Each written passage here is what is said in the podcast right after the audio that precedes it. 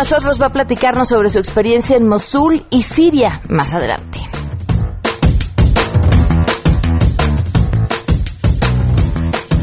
Yo me ha tocado estar en campos de refugiados, que me ha tocado ser la voz de los refugiados, que no nada más fui de visita, me quedé a dormir ahí. ¿Por qué lo hice? Porque yo quise que la gente supiera, el resto del mundo supiera cómo está la situación de los sirios. Además, ¿qué pasó en la marcha por la ciencia? Enrique Ansures estará con nosotros para platicarlo. Vamos a hablar de la marcha por la ciencia, esa marcha que seguramente algunos que andaban hace dos semanas por el Zócalo capitalino vieron una marcha poco usual. Vamos a ver de qué se trata y veremos cuáles fueron los resultados. Es martes de En Contexto con Guille Gómora, tenemos buenas noticias y muchas cosas más. Quédense con nosotros, así arrancamos a todo terreno. M B S Radio presenta a Pamela Cerdeira en A Todo Terreno, donde la noticia eres tú.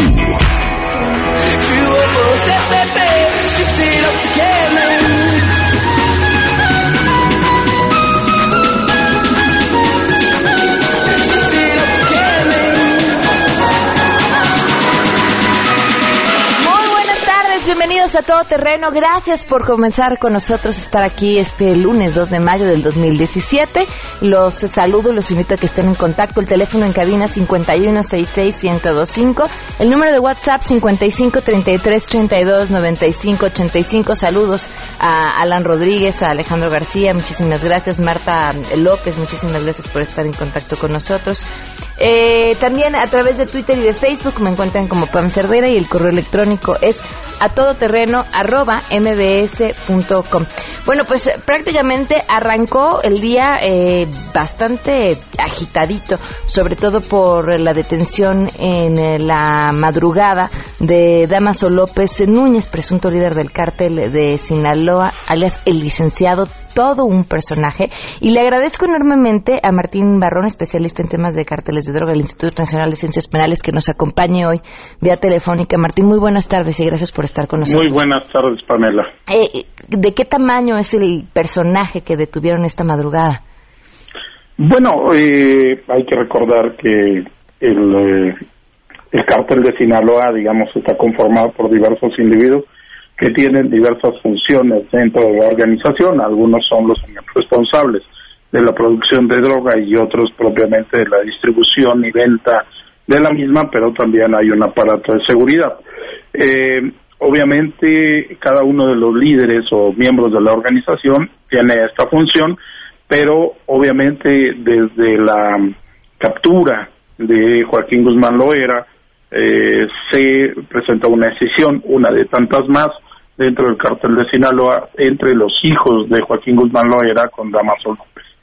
Es decir, es una persona que estaba tratando de buscar eh, llegar a la cumbre del, eh, del propio cártel. Sin embargo, pues este, esta detención se lo impide, digamos, de momento, hasta que no se logre, si es que se logra, eh, la extradición a Virginia, donde es reclamado por alguna corte de ese estado. Llama la atención eh, la, la limpieza y la, ¿cómo llamarlo?, agilidad o habilidad del operativo para detenerlo. Bueno, puede llamar pues, la atención. Yo aquí podría suponer algunas situaciones. Eh, contar con información privilegiada para precisamente lograr esto solo se obtiene por dos vías. Una, porque hubo alguien que lo delató y esto va a provocar un incremento de violencia en el propio cártel de Sinaloa, que ya de por sí Sinaloa en los últimos meses ha estado a la cabeza, junto con Guerrero, de las ejecuciones eh, en ese estado, en esa entidad federativa. Y por otro lado, hay que recordar que la estancia de Joaquín Guzmán en Estados Unidos, a partir de que tú puedas incluso colaborar con las esta eh, eh, autoridades estadounidenses, eso puede también provocar eh, cierto tipo de información. Ahora, teniendo en cuenta que la disputa es entre los hijos de Joaquín Guzmán Loera con eh, Dámaso López, pues eso nos abre otra puerta. Son algunas de las dos vías que podríamos eh, señalar como posibilidades de la captura de Dámaso López. ¿Qué papel juega la Ciudad de México en esto? Y te lo pregunto porque tenemos un jefe de gobierno que constantemente ha insistido que no juega aquí la delincuencia organizada y no es la primera detención de personajes de este nivel que, que se hace en la Ciudad de México. Bueno, precisamente el desconocimiento por parte del jefe de gobierno, hay que decirlo así, o eh, el principio de negación reiterado para que se convierta en una verdad, es lo que ha provocado que la Ciudad de México eh, propiamente eh, todos los cárteles tienen presencia. Eh, a pesar del discurso negativo del jefe de gobierno señalando que en la Ciudad de México no hay cárteles, la simple detención ahorita de Dámaso López en la delegación Miguel Hidalgo lo viene a confirmar.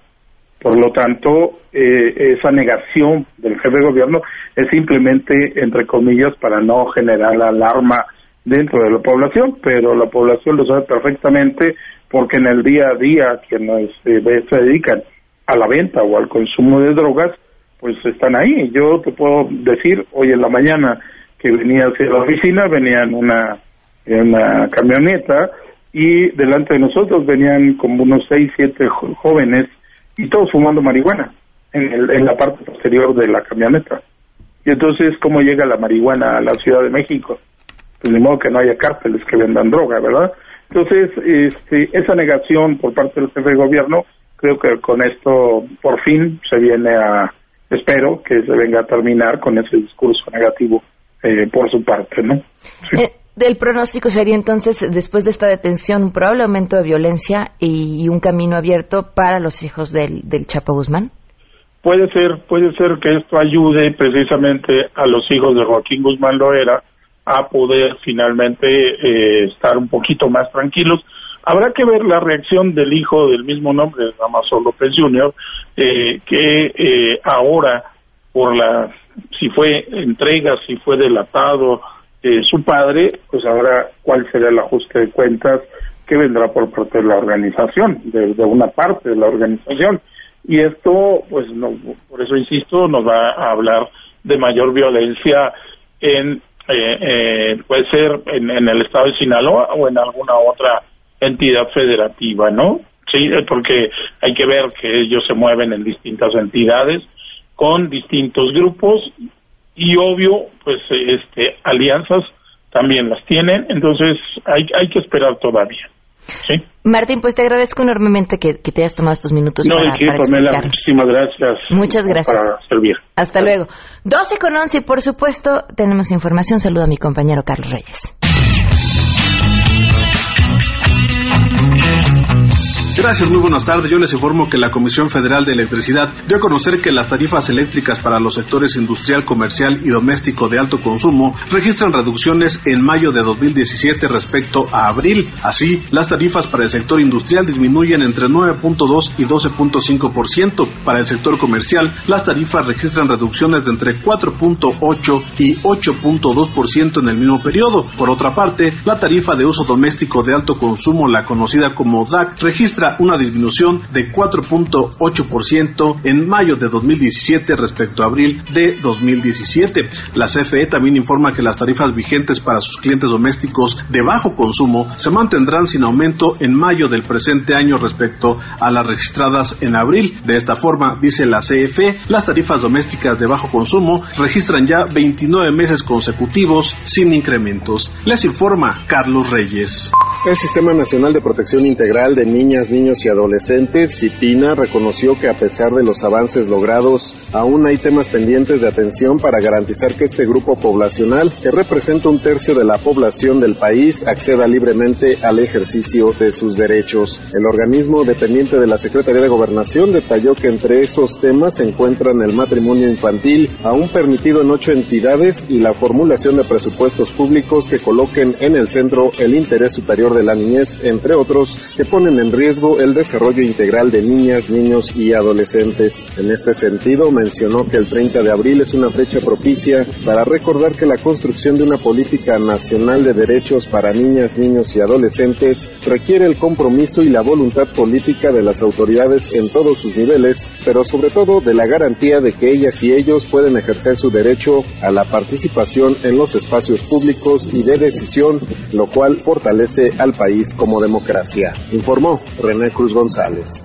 En la Cámara de Diputados, legisladores alistan una iniciativa para beneficiar a estudiantes de altas capacidades intelectuales o los llamados niños genio. Estos jovencitos estudiantes requieren mayor apoyo y la implementación de políticas públicas adecuadas, consideraron integrantes de la Comisión Especial de San Lázaro que da seguimiento a este grupo poblacional. La presidenta del organismo y diputada del P R I, Juana Aurora Cavazos, indicó que por esto se prepara una iniciativa de reformas a la ley para que estos niños, adolescentes y jóvenes tengan un mejor desarrollo. Indicó que es preciso identificar claramente a los jóvenes que tienen una capacidad intelectual mayor que el resto de sus compañeros, ya que más del ochenta por ciento de la población que tiene estas características no cuenta con el apoyo adecuado, no existen políticas específicas para atender sus talentos y sus necesidades e incluso se les ha diagnosticado de manera errónea y están medicados, informó Angélica Melín.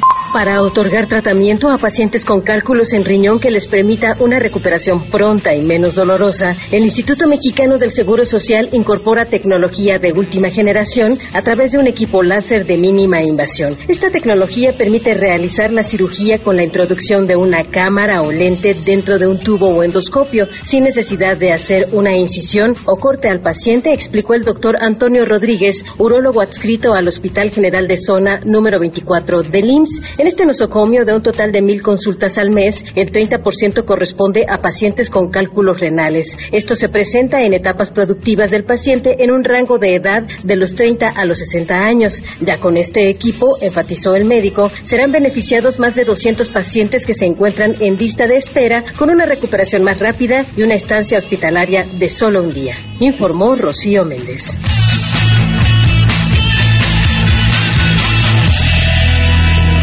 doce con quince, claro, tenemos buenas noticias. Chedraui presenta Las Buenas Noticias. Vive Bella del veintisiete de abril al dieciséis de mayo en el Festival de la Belleza Chedraui. Bueno, pues la buena noticia que les comparto el día de hoy tiene que ver con lo que desarrolló un estudiante del Instituto Politécnico Nacional en Hidalgo.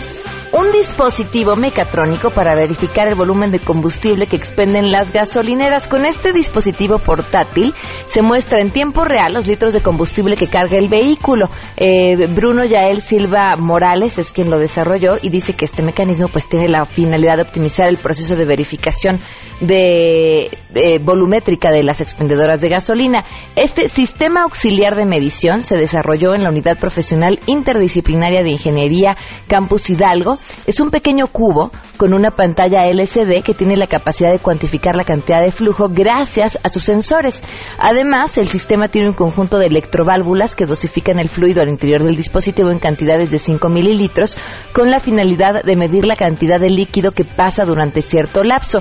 Como las bombas de las gasolineras tienen distintas velocidades, desarrolló este sistema de ecuaciones diferenciales con base en la densidad del flujo. El dispositivo lo fabricó con una impresora tres D con materiales biodegradables y tubería de P V C de alta presión. de alta presión. Además, le colocó la pantalla L C D en la parte frontal. A ver, que nos mande uno, ¿no? Urge. Miren, ya, ya habíamos intentado porque había otro desarrollo similar eh, que se había hecho también en el país, también por unos chavos emprendedores, pero ha tenido un chorro de complicaciones y la verdad es que no es un desarrollo menor. Miren, lo platicábamos el otro día.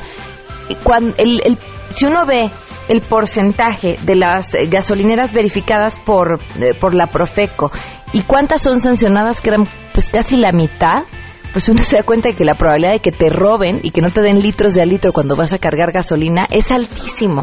Es por lo que un dispositivo como estos es muy, muy importante. Más sería que no nos robaran cada vez que cargamos gasolina, que de por sí, ¿no? Ya hace negocio por todos lados. Pero bueno, yo no les voy a hablar de eso, les voy a hablar de cómo se pueden ahorrar una buena lana, porque además eso es parte también de la buena noticia del día de hoy. El Festival de la Belleza Chedraui, que es la mejor manera de consentirnos, y que pueden ir y aprovechar todas las ofertas del tres por dos que ya les he estado compartiendo. Hoy les dan tres por dos en todos los shampoos, acondicionadores y tratamientos capilares. tres por dos en todos los jabones de tocador, en todos los desodorantes, en todas las cremas y gel para peinar, en todos los tintes para dama y además desde hoy hasta el siete de mayo tres por dos en todas las cremas corpora, corporales. Están, están muy bien, muy, muy bien. Pueden aprovechar el Festival de la Belleza, descubrir su belleza, ahorrarse una buena lana y no perderse las buenas noticias para que conozcan todas las increíbles ofertas que pueden encontrar en el Festival de la Belleza de Chedraui. Vamos a una pausa y continuamos. Chedraui trajo para ti las buenas noticias. Vive Bella del veintisiete de abril al dieciséis de mayo en el Festival de la Belleza Chedraui. Más adelante, a todo terreno. Hanna Jaff está con nosotros para compartirnos su experiencia en Siria.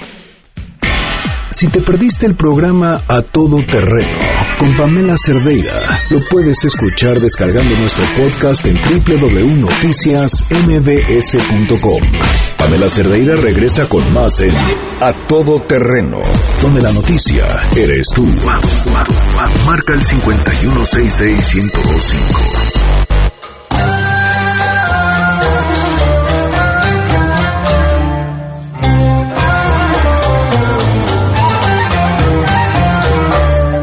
doce del día con veintiún minutos, continuamos a todo terreno, nos acompaña hoy Hanna Jaff. Gracias por estar con nosotros, bienvenida. Muchísimas gracias por invitarme. Eh, ¿Estuviste hace cuánto tiempo en Siria? Estuve hace dos semanas que regresé, estuve Ajá. todo el mes de abril más o menos, eh, bueno, mediados de marzo y toda la mitad de abril en Siria y el norte de Irak, en Mosul, en Dohuk, en Erbil y en Sulemán y en Calar. ¿Qué estabas haciendo allá? Estaba de voluntaria con los refugiados y las personas que dentro de, de desplazadas, uh-huh. este que pues ahora sí que enseñándoles inglés, dándoles es, libros que nosotros con, por mi fundación donamos libros de inglés, uh-huh. dándoles también despensas, cobijas, a niños les dimos juguetes. Estuve durmiendo en los campos y yo quisiera platicar pues cómo es ser un refugiado, porque es muy diferente. A lo mejor nosotros en México no nos enteramos, a lo mejor nosotros lo más cercano que podemos comparar es un migrante, pero la diferencia de un migrante y un refugiado es que un refugiado está forzado a irse de su casa donde no y de su país donde no se quiere ir a otro país, y un migrante pues más bien eh, escoge por decisión propia irse a otro país. Uh-huh.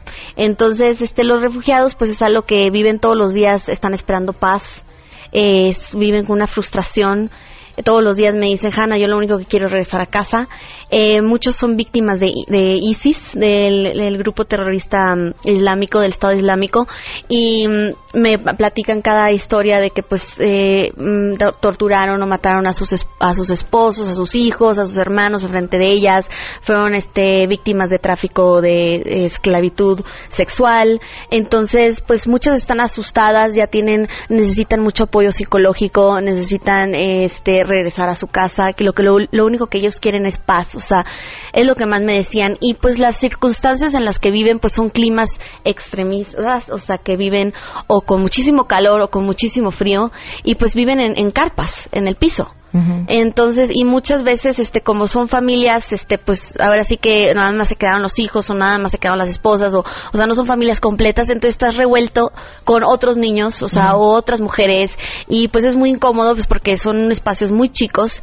Entonces sí es algo que yo quisiera pues venir a, a decir a México cómo está la situación allá. A lo mejor nosotros no, no nos enteramos, a lo mejor nada más este, vemos que hay bombas y así, pero pues no vemos que un tercio del país de Siria eh, ya se fue. O sea, están de refugiados en otros lados, en países vecinos, en Líbano, Jordania, o en o en, en los Emiratos Árabes, o en, el, en Irak, en el norte, o se fueron a Europa, o a Estados Unidos. Entonces sí es algo que, que pues, la verdad yo...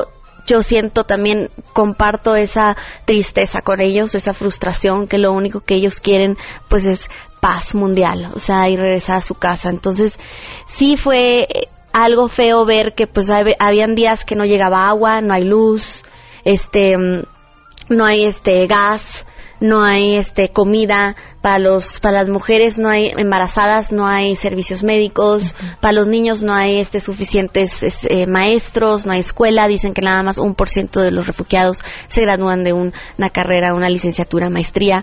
Entonces sí es algo que digo, falta mucho apoyo, o sea, la ONU, y hay muchas este fundaciones allá que sí apoyan, pero son demasiados. Entonces sí es algo que, por ejemplo, yo tengo una fundación, se llama Fundación Jaff, y tenemos en, en México también veinte, en veinte sedes, veinte estados de la República, donde nuestro objetivo es enseñar inglés. Uh-huh. Y tenemos manuales, yo soy autora de los libros que para aprender inglés, que es autoaprendizaje, y nosotros los, los repartimos aquí en México, pero también tenemos sede en Kurdistán, que es el norte de Irak, uh-huh. que ahí vive la familia, mi familia paterna. Entonces ellos pues visitan cada semana campos y les entregan. Ahora sí nosotros apoyamos este en, en educación, uh-huh. porque nosotros vemos que pues sí les llega comida, sí les llegan cobijas, sí les llegan despensas, pero pues en el tema educativo es donde más también este queremos apoyar, ¿no? Donde donde vemos que pues la educación es la mejor arma, ¿no?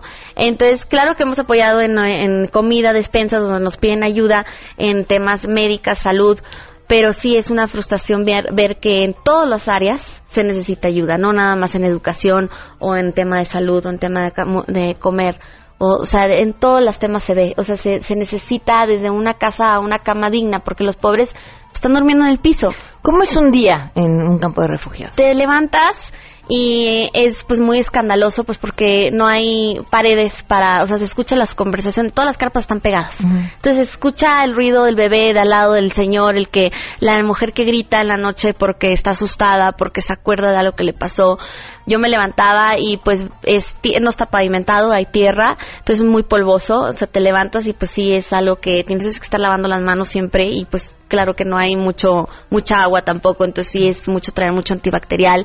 Me levantaba y pues la gente nada más está esperando, los este hay como un mercadito donde tú puedes ir ahí porque la gente está vendiendo cosas, este pero pues muchos no tienen ni trabajo, uh-huh. no hay empleo. Eh, los campos normalmente están muy eh, lejos de donde están las ciudades, entonces es donde hay trabajo, entonces sí es muy complicado.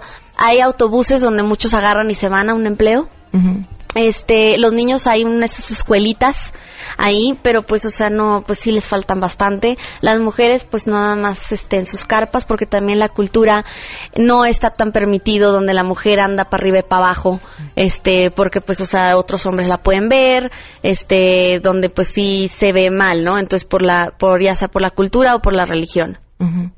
¿Qué ¿Qué es lo que están esperando? Eh, que, están esperando que haya regresar paz. A, regresar a su hogar se antoja como un sueño complicado. Sí, sí, pero es que lleva la guerra civil en, en Siria lleva seis años. Uh-huh. Y lo hay, encima de la guerra civil está el, el, el grupo terrorista, el Estado Islámico. Entonces, imagínate que estás pasando por una guerra civil y aparte hay un grupo este terrorista en todos lados, ¿no? Que ah, tantito están en Irak, tantito capturan este alguna ciudad. Entonces, y es muy triste porque todas estas ciudades y pueblos son pueblos milenarios, que hace cinco años hubieras ido y eran hermosos, o sea, todo lo que veías era milenario. Incluso, o sea, muchos de mis, mis antepasados estaban en esos lugares y está destruido. Y pueblos completamente museos que llegó el Estado Islámico y destruyó. Entonces sí es lo que están esperando, es paz. O sea, lo que ellos quieren es poder regresar a su casa. Porque ellos, la mayoría son, o sea, lo, lo, con los señores que yo hablé, o sea, no son personas que, que ellos tenían sus casas. O sea, eran, a lo mejor eran licenciados, eran ingenieros, eran arquitectos. O sea, y ahorita no pueden hacer nada porque están en otro país donde ni siquiera hablan el idioma, no creen en lo mismo, este... y lo único que quieren es regresar a casa. Entonces sí es algo que lo que esperan es paz, y lo que a mí me, siempre me preguntan es de que, Hanna, ¿tú cuánto le calculas más? Es la pregunta más común que me hacían. ¿Cuántos años más tú crees que vamos a estar aquí para poder regresar? Y muchos ni siquiera han este pedido asilo en, en otro país. O sea, muchos ya se fueron a Europa, a Estados Unidos, de hecho Suecia y Alemania recibieron ya casi el millón de, de refugiados, pero, pero muchos de ellos te, que se hubieran querido quedar en su país, en donde son ellos. O sea, entonces, este, y eso es lo que a mí me platican. O sea, yo vengo aquí, aquí a decirles lo que me dicen, ¿no? Lo que ellos me, me anhelan, ¿no? Es que es regresar a casa y vivir en paz. Claro. Hanna, pues te agradezco enormemente que, que nos compartas esta experiencia. Eh, Gracias. Quien se quiera sumar a ¿sí? mi fundación es eh, doble u doble u doble u punto fundación jaff punto com. Jaff es J A F F, F de foco. Uh-huh. Y ahí hay este eh, fundación, mi fundación está en veinte estados de la República. Nosotros enseñamos inglés, tenemos libros de inglés donde donamos libros autoaprendizaje. Quien quiera libro gratuito está la, en mi página web, lo pueden descargar gratis y ahí lo pueden imprimir en su casa. Muy Entonces, bien. Muchas gracias. Gracias, Hanna. doce veintinueve, volvemos. Pamela Cerdeira es a todo terreno. Síguenos en Twitter, arroba Pam Cerdeira. Regresamos. Pamela Cerdeira está de regreso en A Todo Terreno. Únete a nuestra comunidad en facebook punto com diagonal Pam Cerdeira. Continuamos. doce del día con treinta y tres minutos, gracias por continuar con nosotros a todo terreno. Eh, Rodolfo Orozco, director comercial de la Universidad Utec, está con nosotros. ¿Cómo estás? Bienvenido. Muchísimas gracias, Pamela. Muy bien, muy bien. Eh, encantados de estar aquí en tu programa. Vienes a platicarnos de, de una opción eh, para estudiar que, mira, a poco se les prende el foco por ese lado y es bien interesante eh, y con un campo de trabajo también, el de la actuaría. Exactamente, sí. Tiene un campo de trabajo amplísimo en, en México, pero primero te voy a platicar qué hace un actuario, porque mucha gente ha oído de la licenciatura de actuaría o de los actuarios, pero realmente no, no saben qué es. En palabras muy, muy técnicas, por decirlo así, un actuario, una vez que ya está graduado y trabaja en una empresa, aplica modelos matemáticos a fenómenos que implican riesgos. Uh-huh. ¿Esto qué quiere decir? Pues que un actuario es un experto en probabilidad. Es un experto en estadística, en finanzas, en economía. Es una pieza clave en las empresas porque, pues bueno, por su chamba, eh, la empresa o puede ganar mucho dinero o puede perder mucho dinero, ¿no? Uh-huh. Oye, ¿y por qué a la gente que le interesaría estudiar actuaría le conviene estudiar en UTEC? Pues mira, eh, en primer lugar, la actuaría en México es una de las licenciaturas mejores pagadas. Uh-huh. Y no nada más en México, y no nada más lo digo yo, lo dice también el Wall Street Journal, que dijo que la actuaría es una de las mejores eh, carreras para estudiar en Estados Unidos. También lo dijo Forbes en su sitio web, en los diez mejores trabajos para, para el dos mil trece, uh-huh. y ubicó a la actuaría a nivel global como la mejor licenciatura para estudiar. Okay. Entonces, ¿por qué vas a estudiar en la, en la UTEC? Te vamos a preparar, tenemos una bolsa de trabajo genial, eh, tenemos muchísimos vínculos con empresas y sobre todo también para la gente que ya no sabe en, ni cómo hacerle para estudiar, pues tenemos planes de financiamientos que son súper, súper atractivos, ¿no?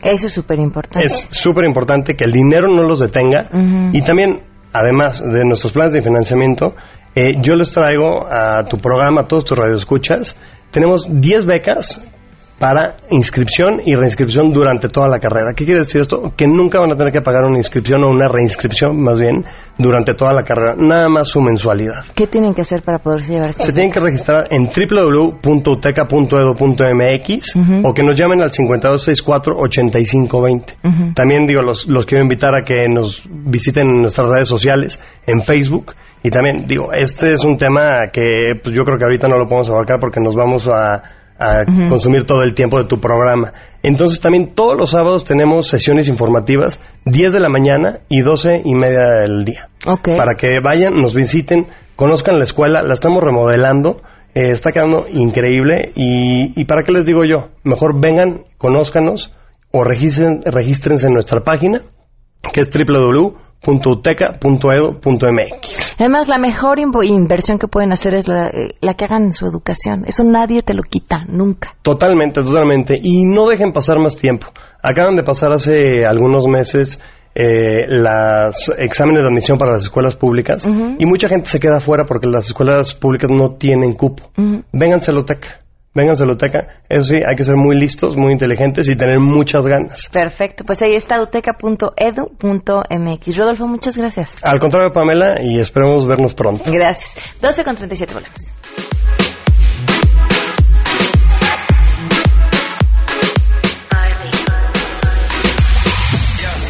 Thought that you was a shy girl until I made you my girl. Girl, you pushed me like a big boy. Till I cut you like you did something. Si tienes un caso para compartir, escribe a todoterreno arroba m b s punto com. Pamela Cerdeira es A Todo Terreno. En un momento continuamos. Estamos de regreso. Síguenos en Twitter, arroba Pam Cerdeira, Todo Terreno, donde la noticia eres tú. Continuamos. En contexto. En contexto. Periodismo de opinión con Guillermina Gómora. A todo terreno.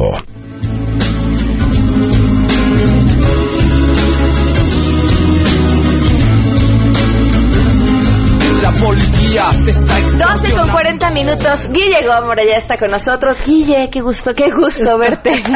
Gracias, Pam, igualmente para mí, y saludos a todo nuestro auditorio.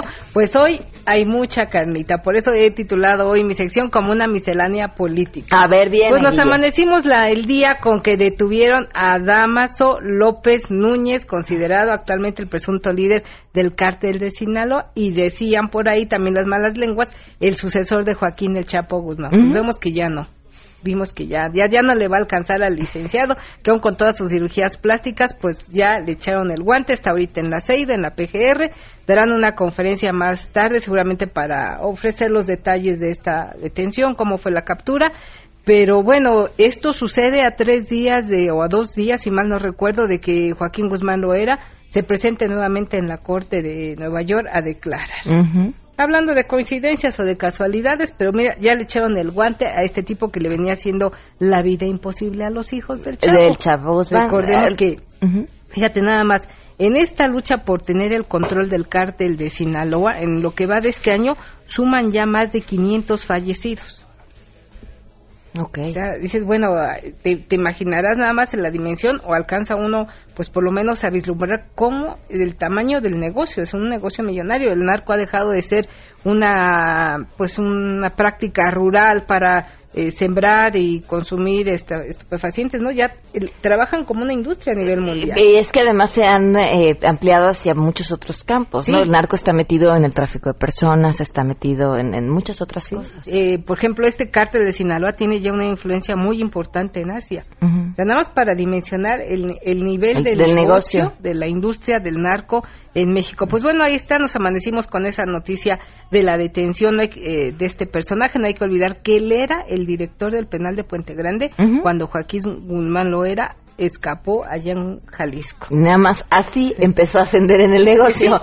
Sí. Casualmente se desaparece igual después de que capturan a, perdón, después de que se fuga Joaquín Guzmán Loera. La primera vez. Y pues de entonces a la fecha, pues pasó mucho tiempo, pero pues hoy está de nuevo tras las rejas este personaje. Y bueno, ¿y qué tal lo de Flavino Ríos Alvarado, eh? El exgobernador de interino de Veracruz, que ya está libre bajo fianza. Salió hoy a precisar el gobernador panista Miguel Ángel Yunes Linares que no está libre bajo fianza, que es una figura que legalmente está denominada como prisión preventiva domiciliaria. O sea, no puede salir de su casa. No, estará ahí en su casita, le recogieron el pasaporte, eh, está pues eh, en este proceso de investigación, pero de paga una fianza de cinco millones de pesos, te estorban en la bolsa cinco millones de pesos, entrega su pasaporte, su casita. Oye, y lo del pasaporte tranquilo. Lo de menos, ¿no? Ya vemos que tenían contactos que les regalaban, pues sí, que les sí, daban sí. sus pasaportes que rapidito. Podían exactamente tramitar y vámonos, sí, ¿no? claro. Nada más que yo creo que Flavino pues no tuvo un amigo que le prestara un helicóptero y se fuera del país. Exacto. Pero pues esa es nuestra ley. Hoy le permiten a Flavino estar libre. Ya en su casita. Cómodamente tranquilo. En su casa. Y en esta miscelánea también traemos un producto de novedad. Bueno, ¿viene? Aunque un poquito viejito también podríamos decirlo. Ustedes me dirán, los trapos sucios en el pan. ¿Qué tal, eh? Se bueno. están tirando con todo. Estos flemáticos, estos humanistas del blanquiazul, ¿qué tal que el sábado Juan José Rodríguez Prats, que es un hombre que se caracteriza por no tener pelos en la lengua, le dijo a Calderón, deja de imponernos a tu mujer? Y mi Felipillo, que es de mecha corta. Me les voy. Eh, que, ah, que es, ¿a esas vamos? Me voy, ¿eh? Agárrenme pues, porque sí, me les voy. Sí, me pierden, ¿eh? Ustedes sí, no claro. saben lo que es tenerme y después perderme, diría al más puro estilo de Mauricio Garcés. Alguna, digo, no he llegado a ese punto, pero decían que cuando los políticos se pelean, quienes ganamos somos los ciudadanos, porque pues, en, como comadres, ¿no? Empiezan a saberse sus verdades y empiezan a decirse sus cosas. Sí, sí, sí, es, es cuando nos enteramos que hay atrás de estos acuerdos cupulares que los llevan al poder. Claro. Mire, yo viendo esto me recordé aquella frase de Carlos Castillo Peraza, que un gran ideólogo del P A N, un panista uh-huh. congruente en el decir y en el hacer, que pronosticó hace muchos años que ojalá que el poder, cuando llegó Vicente Fox a la, a la presidencia de la República, pronosticó, o me parece que ya lo vislumbraba Carlos Castillo Peraza, de que el poder habría de destruir al partido. Y lo hemos visto porque de entonces a la fecha en el P A N ha corrido mucha agua o mucha ropa sucia que hoy no quieren lavar en casa y que se empieza a ventilar. Se les olvidan, eh, lo comentábamos la semana pasada a los políticos, que las redes sociales hoy juegan un papel importante. determinante, determinante. Y esto que está sucediendo en el P A N y que trascendió a través de las redes sociales el pasado sábado, que se llevó a cabo su Consejo Nacional, pues aguas, ¿no? Y ¿sabes qué? La, la unidad y la disciplina al interior de un partido termina beneficiándolos. Yo digo, es muchas otras cosas, pero pero uno voltea a ver a lo que hace el P R I en ese terreno. Bueno, el P R I aprendió la lección. Pero pero todos como soldados, sí. este en, en cuanto a la disciplina, en cuanto a la unidad y en cuanto a lavar los trapos sucios eh, de, en casa, que claro, uh-huh. pues son tantas que luego acaban desbordándose, ¿no? Y pero pareciera que en, en la izquierda tampoco se ha aprendido esa lección, en el P A N no se ha aprendido esa lección. No. El P A N, como bien lo pronosticó Castillo Peraza, el poder los mareó y hoy están a punto de hacerse trizas.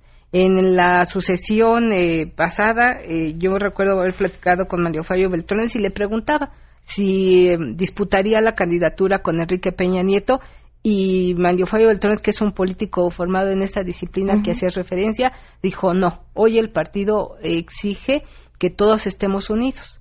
Ya la, por estar divididos perdimos la presidencia en el dos mil que llega Vicente Fox. Uh-huh. Entonces, eh, te habla de que ellos entendieron la lección, por lo menos en ese periodo. Quién sí, sabe claro. ahora si el dos mil dieciocho, ¿verdad? Vamos Pero a ver cómo está el asunto. En, en aquella época, ahí imperó la disciplina y recuperaron eh, la presidencia de la República. Para bien o para mal, la recuperaron. Pero hoy el P A N, en este intento de quererse eh, jugar el todo por el todo, pues el partido se lo pueden llevar entre las patas, perdóname la expresión, pero yo no veo otra. Eh, por ejemplo, le gritó Juan José Rodríguez Plaza también a Felipe Calderón, Margarita, si quieres llegar a la candidatura a la presidencia, el menos indicado como promotor es Felipe Calderón, te está haciendo daño. Ya se dieron con, con todo. todo. Y Ricardo Anaya, pues eh, también lo vemos que está ahí este, buscando ser el candidato a la presidencia y ocupando los tiempos oficiales para partido, hacer campaña, para hacer su promoción, aunque diga que no. Eh, bueno, pero, oye, y en ese terreno, ¿quiénes no? Lo están haciendo todos. Todos, todos, ¿no? todos, todos. Y bueno, ya para cerrar está el caso de mi Evita, ¿qué tal, eh? Pues, ¿qué, qué otro video? otro. Qué bueno que era muy ingenua, mira, en este le estaban dando un millón de pesos. Oye, ¿pero tú ya crees que haya sido ingenuidad o...? No, o, no, no, ya... no, no, mira... Sabemos que en la política es práctica común que los ellos, los candidatos o los funcionarios públicos reciban dinero. Uh-huh. Lamentablemente. Está el caso de la corrupción, no tenemos fiscal todavía, las mezquindades políticas lo llevan a un extraordinario, pero por eso es que se exige que esta figura se apruebe lo más pronto posible, pues por lo menos para atajarlos, ¿no? Claro.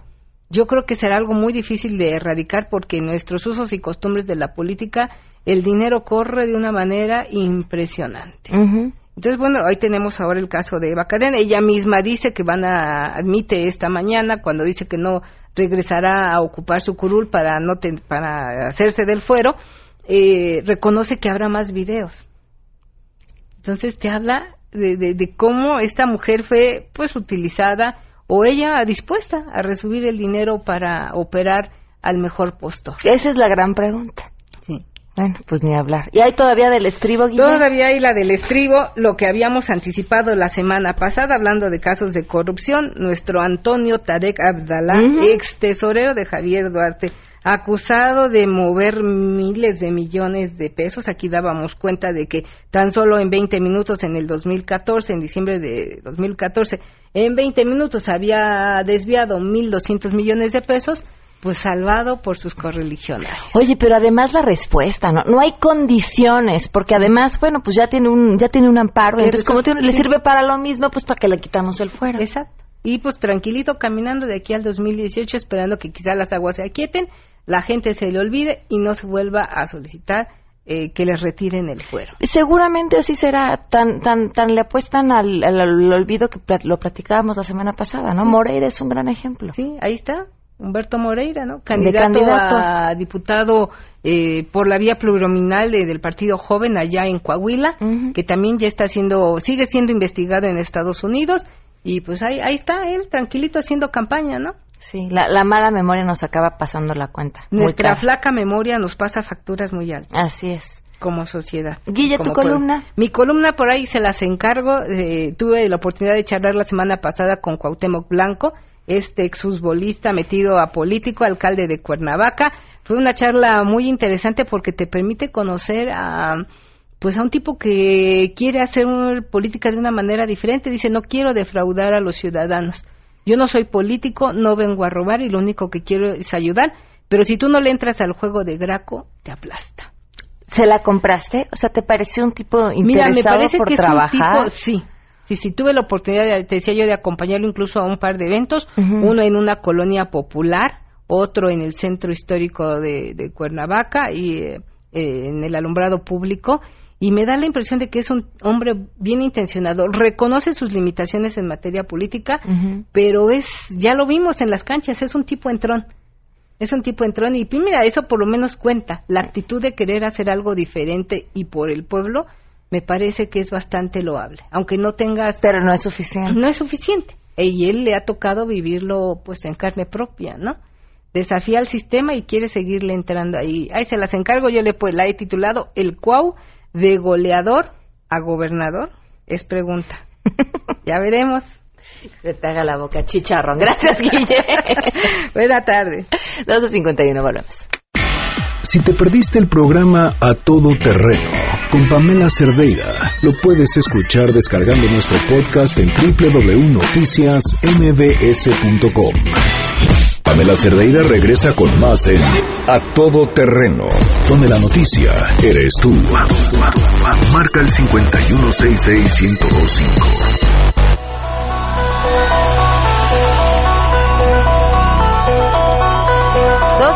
cincuenta y tres minutos. Ya está Enrique Ansures con nosotros. Bienvenido, Enrique. Gracias por acompañarnos. No, un gusto estar contigo y con todos los radioescuchas. Antes de arrancar, porque luego se me olvida, tenemos cinco pases dobles para Luis Peschetti con su banda. Es este sábado seis de mayo a las cinco de la tarde en el Metropolitan. Para ir, llamen al cinco uno seis seis uno cero dos cinco. Saluda a Natalia. Y bueno, pues a las primeras personas, eh, cinco personas que llamen, les damos sus, sus boletos. ¿Cómo estás? Bien, bien, bien. Pues aquí trayendo las nuevas, bueno, no tan nuevas, porque a lo mejor el radioescucha que está aquí en la Ciudad de México hace dos semanas uh-huh. eh, tuvo un, a lo mejor tuvo una, pues, no, un, un encuentro poco común en el centro de la Ciudad de México, desde lo que fue el Ángel de la Independencia hasta el Zócalo, hubo una manifestación, pero esta manifestación fue poco usual, porque fue una manifestación pacífica, muy uh-huh. tranquila, pero las personas que se manifestaron nunca lo habían hecho en la historia del país, que fue la comunidad científica. Eh, ya habíamos tenido aquí una, una mesa de debate previo a la marcha por la ciencia. ¿Y qué es lo que pasó en esta marcha? Te mandé incluso las imágenes de lo que estaba Así pasando. Es. Se las vamos a compartir. Por primera vez vemos a científicos, los que están en los diferentes centros de investigación del país, y los estudiantes que van a ser los próximos científicos, manifestándose por este... Eh, lamentable hecho que fue el recorte eh, al presupuesto en ciencia y tecnología uh-huh. que se había prometido por parte del Ejecutivo Federal en, en, en este, subirlo al, al uno por ciento del Producto Interno Bruto, que pues, no se cumplió. Uh-huh. So, eh, solamente al Consejo Nacional de Ciencia y Tecnología, que es este órgano que soporta las becas, apoya la, la investigación, le recortaron el veintitrés por ciento de su presupuesto. Hablamos de nueve mil millones de pesos, un poquito más, ¿no? Entonces dices, ¿qué es lo que está pasando?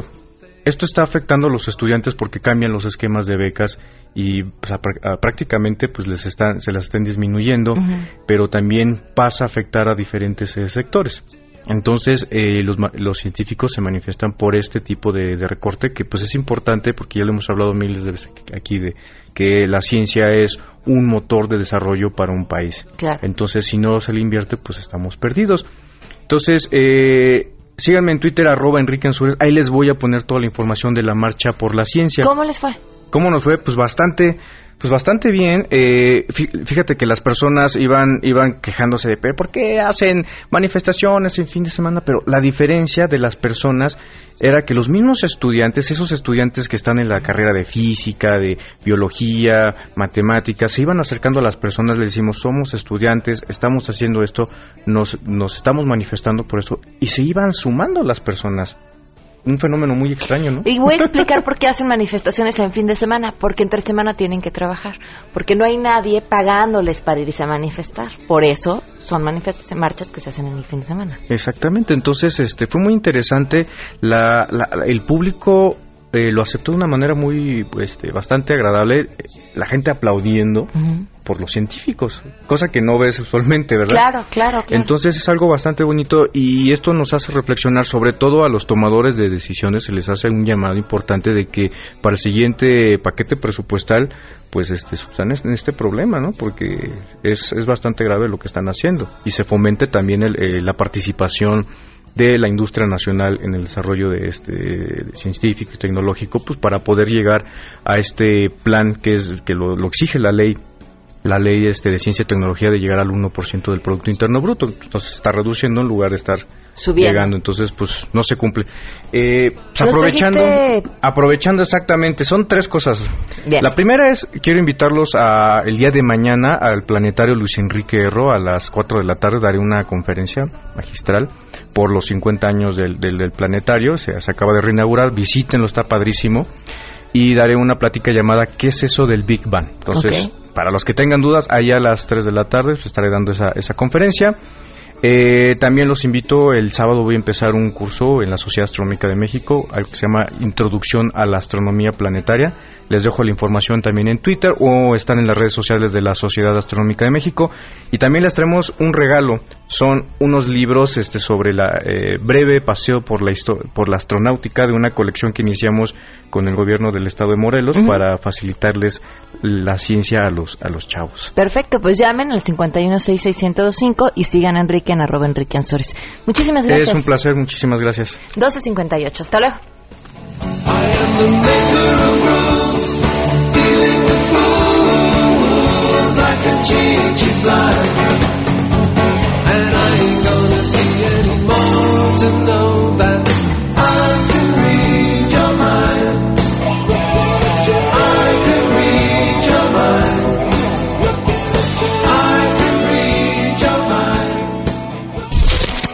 M B S Radio presentó a Pamela Cerdeira en A Todo Terreno. Te esperamos en la siguiente emisión, A Todo Terreno, donde la noticia eres tú. M B S Radio, en entretenimiento, estamos contigo.